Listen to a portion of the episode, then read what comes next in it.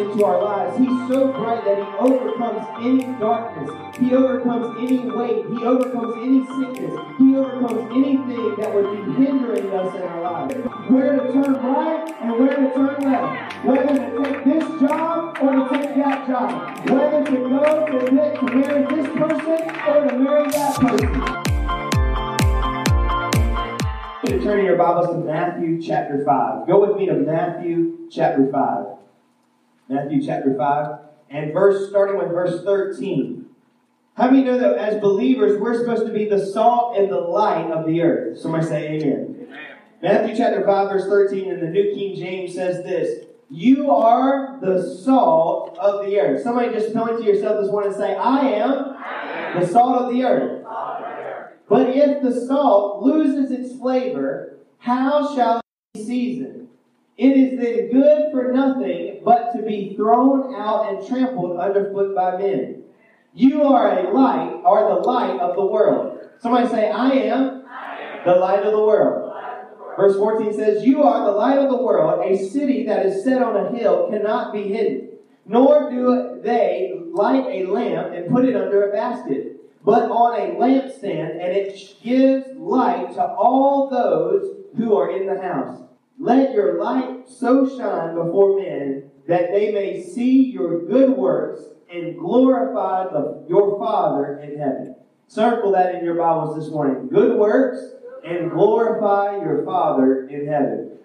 It goes on to say this, verse 17, he says, Do not think that I have come to destroy the law or the prophets. I did not come to destroy, but to fulfill. For surely I say to you, until heaven and earth pass away, one jot or one tittle will by no means pass from the law till all is fulfilled. How many of you let the light of Christ shine throughout your week, throughout your day, when you were out shopping, when you were out with your family? You know, sometimes the hardest thing to do is let your light shine, light of Christ shine around your family. Yes. I'm the only one. No, I'm just kidding. We ought to have our light shining before men, uh, showing others about Jesus Christ, our Lord and Savior. He goes on and even said that you are the light of the world. A city that is set on a hill cannot be hidden. So you're supposed to let your light shine and show the good works of Jesus Christ. Sometimes the only way someone's going to know about Jesus is by your demonstration, by what you do, by how you how you live your life, by your example. And so over the holiday, I got to thinking about how powerful light is. How many have ever had a, a, flashlight or something that just shined in your light and it was just too bright? Brother Joe, would you pass me my flashlight? I asked him to grab me one real quick. And, uh, and so over the week, I was just thinking things, Brother Joe. I was thinking about a flashlight. You see how bright this flashlight is? It's not, not very, typically too bright. But I started watching this guy lighting a flashlight. It was the world's brightest flashlight. And it lights up uh, close to 30, uh, I think it was 32,000 lumens. That's how bright the flashlight is. Now, this flashlight is not near anywhere near that flashlight. Lumens tell us uh, equals the brightness of something. And, and, so, you know, watts, you know, many times, you know, in the old bulbs, they used to say, they used to measure in watts. But watts is what measures, measures energy use. New LED technology, you measure the lumens, which is how bright something is. And so all of a sudden he was shining this light, this flashlight. And so, you know, on average, the sun has 10,000 lumens per square foot. So you kind of get an idea of how bright something is. And so, um, and so as I was watching this video, this guy, he went and got this paint, and it was this special kind of paint that he was trying to take. He took like a, a, uh, ping pong ball and he painted it, and he painted it uh, black and it was almost like uh, a, uh, a, he was trying to create what was like a black hole. And so then he also painted it on a wall, and he would take his flashlight, he would shine it on it. And what was what was interesting is he was trying to see would that darkness, would that that thing, would it be would it be able would the light end up overpowering it? How many know light always overpowers darkness?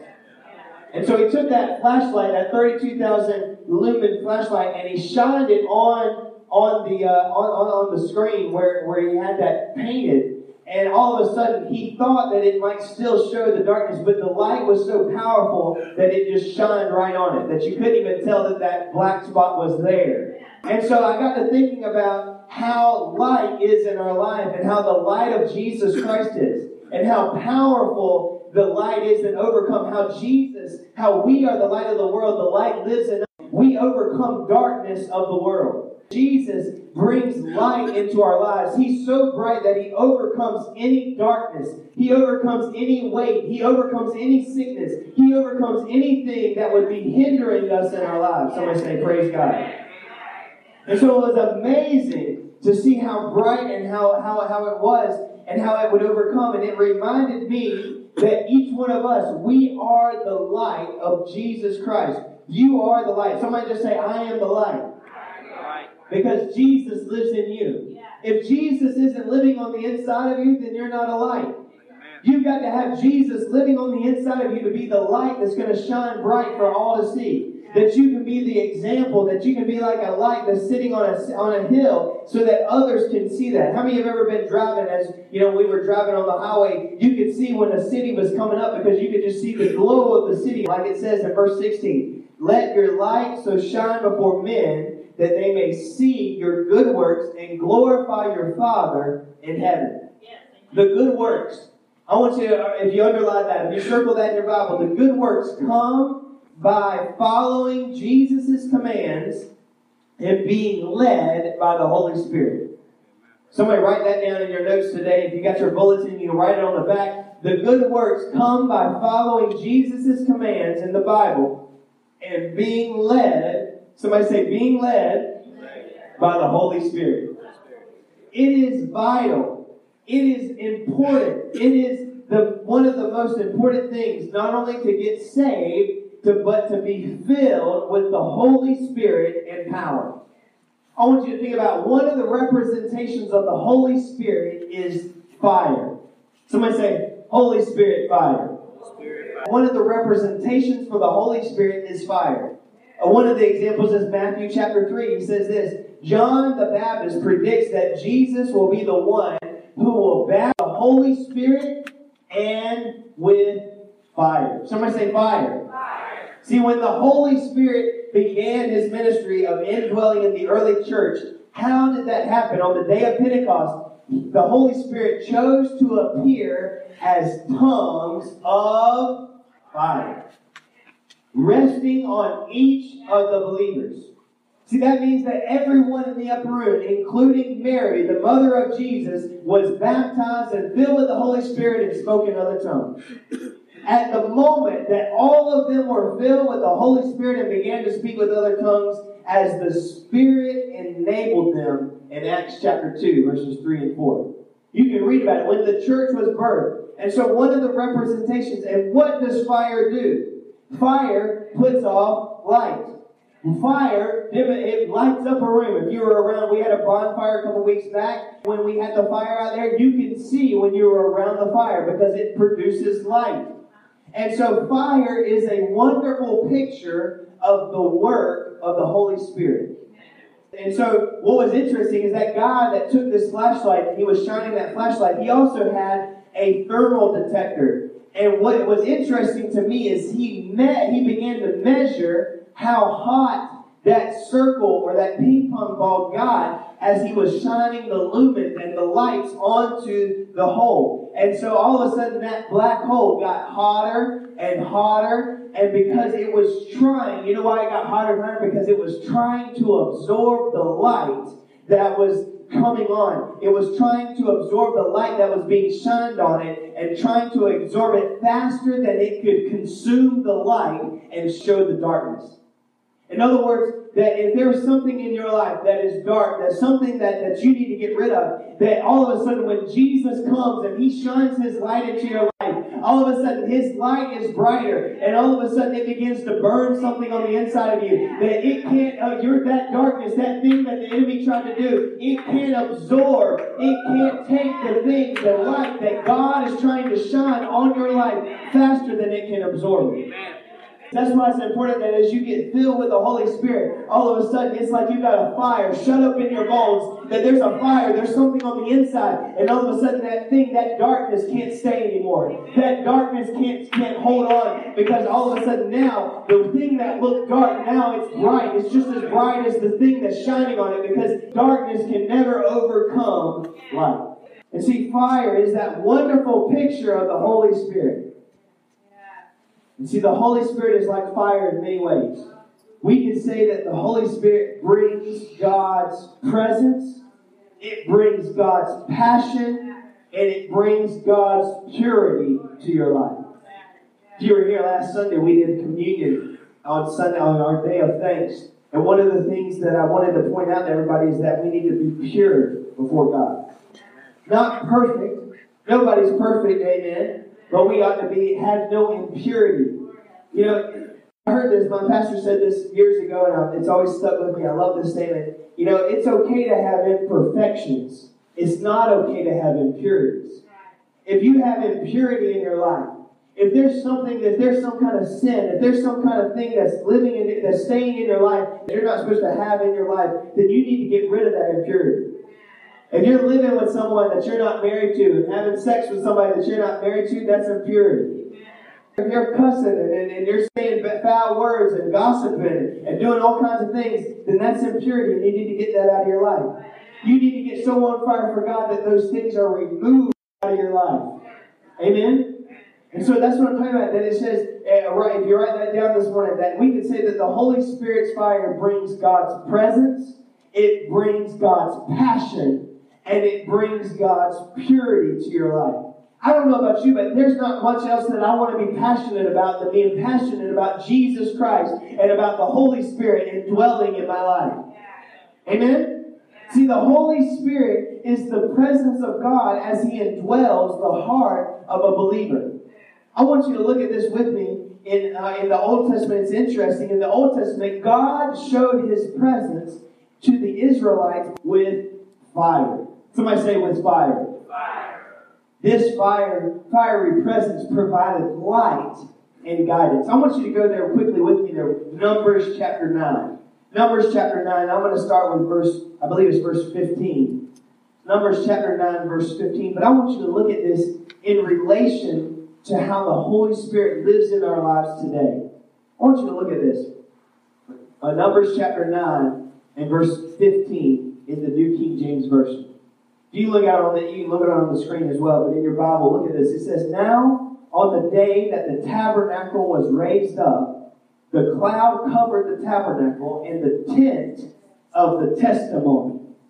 I don't know about you, but if you don't get that, the tent, you, the Bible tells us about this that your body is like a tent.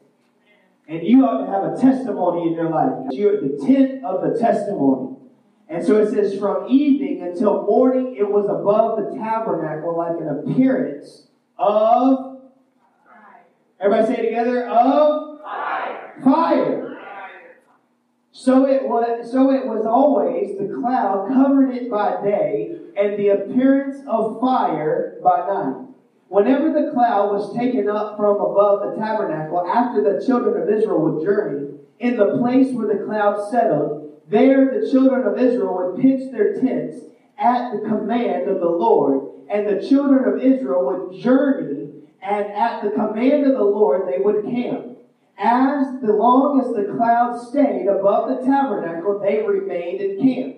Even when the cloud continu- uh, was above the tabernacle, they remained in camp. Even when the cloud continued along many days above the tabernacle, the children of Israel kept the charge of the Lord and did not journey. So it was when the cloud was above the tabernacle as a few, a few days, according to the command of the Lord, they would remain in camp there.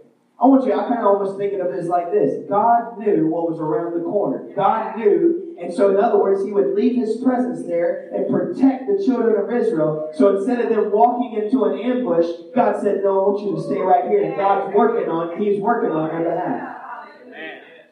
And so, according to the command of the Lord, they would journey. So it was when the cloud remained only from evening until morning, the cloud was taken up in the morning. And when they would journey, whether day or by night, whether but the cloud was taken up, they would journey. Whether it was two days, a month, or a year, that cloud remained above the tabernacle. And the children of Israel would remain in camp and not journey. That's amazing to think about that the presence of God, when God's presence, the cloud, the fire was over the tabernacle, was over them, the children of Israel would stay there, whether it was one day, one month, one year, however, the presence of God was there. And look at that. And so he says, and um, and would not journey. And when it was taken up, they would journey at the command. Somebody say, at the command of the Lord, they remained in camp, and at the command of the Lord, they journeyed, and they kept the charge of the Lord. The charge of the Lord. I want you to hear what is the charge of the Lord? The command of the Lord. They were obedient to do what God said. I want you to think about this in relation to how is our relationship with Christ as New Testament believers? How does God speak to us? Does He show us a cloud and fire? No. He speaks to us by the fire that's on the inside, by the Holy Spirit who lives on the inside. He comforts us, He guides us, He watches over our soul. Somebody say amen. They kept the charge of the Lord at the command of the Lord by the hand of Moses. Think about this in the New Testament, 2 Corinthians chapter 5. If you want to go there, write that down because this is important. That you are a New Testament Christian. You're a New Testament believer. Sometimes it's good to go back and read in the Old Testament and, and kind of the Old Testament is kind of a shadow of the New Covenant. If I've got, uh, if I can have an upgrade in my phone, I don't want to be using the iPhone 4 or the iPhone 1. I want to be having the iPhone 10, right? When there's something new, when there's something better. See, God has given us a new covenant, a new testament, a new way for believers to live. And I think there's too many believers that are trying to walk in the ways of the old way instead of living in the fulfillment of what Jesus has already done. But look at this in 2 Corinthians chapter 5, verse 1. In the New Testament, God guides and comforts his children. Somebody say, I'm God's child. With the Holy Spirit dwelling in our bodies, the tabernacle. The Bible says that, that you are the tabernacle or the temple of the living God, the tent of God, the temple of the living God. 2 Corinthians 5 1 says, For we know that if our earthly house, this tent, is destroyed, we have a building that from God, a house not made with hands, but eternal in the heavens. That this is just temporary. He goes on to talk about how to be absent from the body is to be present with the Lord. God wants you to have the presence of Almighty God living on the inside of you, guiding you, telling you where to go and where to stop where to turn right and where to turn left, whether to take this job or to take that job, whether to go to, to marry this person or to marry that person. Come on, somebody. The Holy Spirit will guide you on the inside. God's word shines light into your life and it begins to burn out all of the old ways, all of the old ways, all of the sin out of your life. Thank you, Lord. That's right. Praise Him for a minute. Amen. Somebody just give God praise for 10 seconds this morning. Father, we praise you today. We thank you today. We give you glory today. Revelation chapter 3 says this, verse 16. It says, So then, because you are lukewarm, neither cold nor hot, I will vomit you out of my mouth.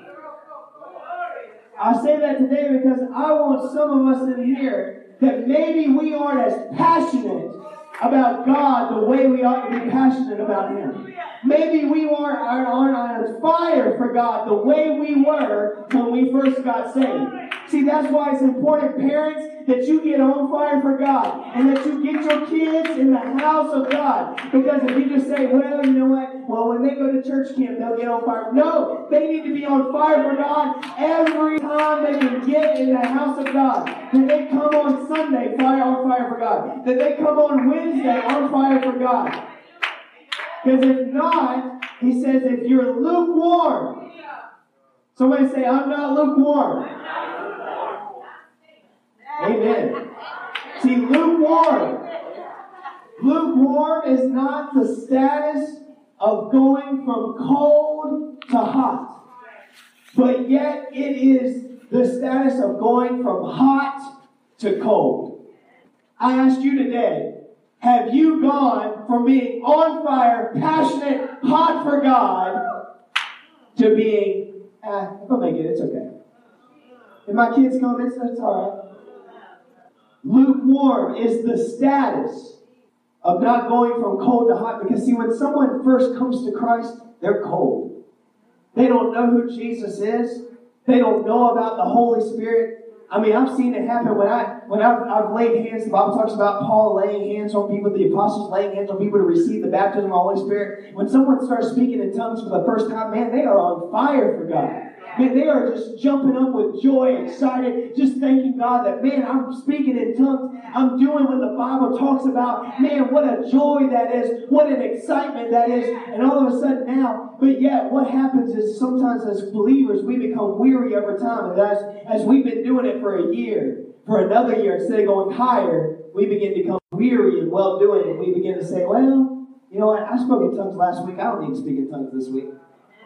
I prayed in my heavenly language last Sunday. I don't need to pray in my heavenly language this Sunday. I didn't see, we need to be on fire, passionate. Are you on fire for Jesus? Or, or, have you been, you know, it's interesting to me. If you've ever been around a fire or seen a fire lit, the fire consumes what it's around. That's why I always, you know, it's not that I just, I want, I mean, I do want people to come to church. I think that it's important that you come to church. But see, I think about this, that it's almost like the fire of God is in this place and in our lives. And it's like whenever you get around the fire, then all of a sudden the more fire, it begins to get hotter and more passionate and more on fire and more excited and more passionate. And all of a sudden it gets hotter and hotter and it begins to turn, it begins to stir, it begins to make things, weights fall off, it begins to burn things out of people's lives just from one touch of God's presence. But you know what I found? If I took a log, let's pretend like this was a little log a hot coal and I took it out of the fire. And all of a sudden it could be on fire. I couldn't even touch it. But yet if I took it and I scooted it over just this far away from the fire, eventually what happens to that coal? It begins to live, it begins to dim. It begins to burn. See, it's got to be in the fire. It's got to be around the fire. You can't just be close to the fire. See, that's what I see. I see some believers that they just give to church maybe once a month, and they just get close enough to the fire that they kind of warm their hands up a little bit, and then they say, "Oh, that's a little too hot. I got to step back a little bit." But instead, we need to get in the fire of God and get on fire for God, because when you get on fire for God, it will change your life. It will change your circumstance. It will change your situation. Somebody say Amen.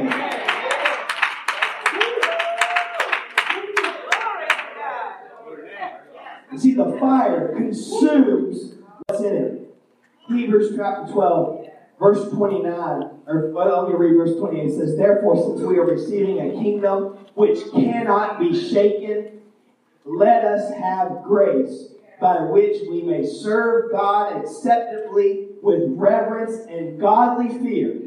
That's how we're supposed to live. We're supposed to serve God acceptably with reverence and godly fear. Verse 29, I love this. Verse 29, Hebrews chapter 12, verse 29, highlight it, circle it, mark it down in your Bible, do whatever you got to do. It says, For our God, somebody say, My God, is a consuming fire. Come on, somebody say it with me this morning. Say, My God is a consuming fire. See, if God is the same yesterday, today, and forever, and I want you to think about this. If Jesus was is the Word, and His Word remains the same, and all of a sudden in the beginning was the Word, the Word was with God, and the Word was God. John 4, 1 14 says, And the Word became flesh and dwelt among us. Jesus is the Word. Jesus is living on the inside of you. Jesus is the Word. And He was born into this world so that He could redeem us.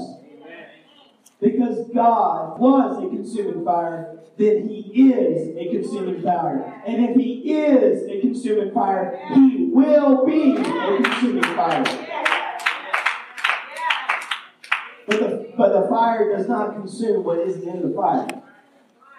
If you are in the fire, if you don't get in, I'm talking about the fire of God, you determine how much God you want to have. God will not force himself. The Holy Spirit says this the Holy Spirit is a gentleman, and he will not force himself on anyone. He'll give you opportunity after opportunity after opportunity after opportunity. But eventually, if you keep on denying the opportunity of God, then you will miss your moment to receive the fire of the Holy Spirit.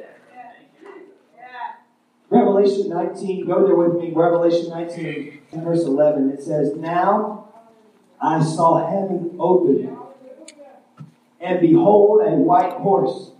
And he who sat on it was called faithful, but on him was called faithful and true. Me say that again. And he who sat on him was called faithful and true. And in righteousness he judges and makes war. His eyes, circle that in your Bible, his eyes were like a flame of fire. And on his head were many crowns. He had a name written that no one knew except himself. He was clothed with a robe dipped in blood, and his name is called the Word of God. And the armies in heaven, clothed in fine linen, white and clean, followed him on a white horse.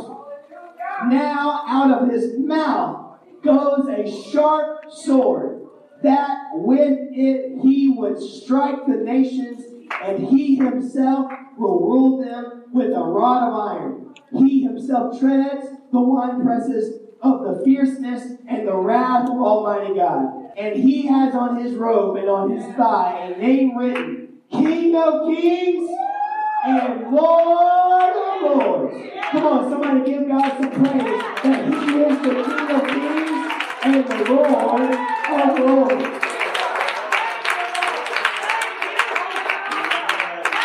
Lift your hands and thank Him. Amen. He's the King of Kings and the Lord of Lords. He's not going to be. That's who He is. And He lives on the inside of you. By the Holy Spirit, Jesus lives in you. Now, I want you to understand this is, you know, to understand that this is when Jesus comes back, I believe, after, uh, uh, the, uh, as he's coming back the third time. He'll be coming back with us, the saints, amen. But verse 12, look at that. His flames are like a flame of fire, and on his head were many crowns. Why were his eyes like a flame of fire? Because Jeremiah 1 tells us that God, that Jesus watches over his word to perform it. And so if the word of God is a consuming fire, then he watches over the word to perform it. He watches over the fire to make sure that the fire does what the fire is supposed to do. What is the fire of God's word performing in your life today? What is the fire of God's word doing in your life? How much word level? If you want to know how on fire for God, how much word level? I'm not talking about how much do you think about it or how much do you just, you know, you, sometimes, you know, we got to get some stinking thinking out of our lives. If you go around and say, well, every time it rains, my, you know, my, my back starts hurting, that's stinking thinking that needs to get burned out of your life because that's not what the Word of God says. The Word of God does not say, when it rains, my back hurts.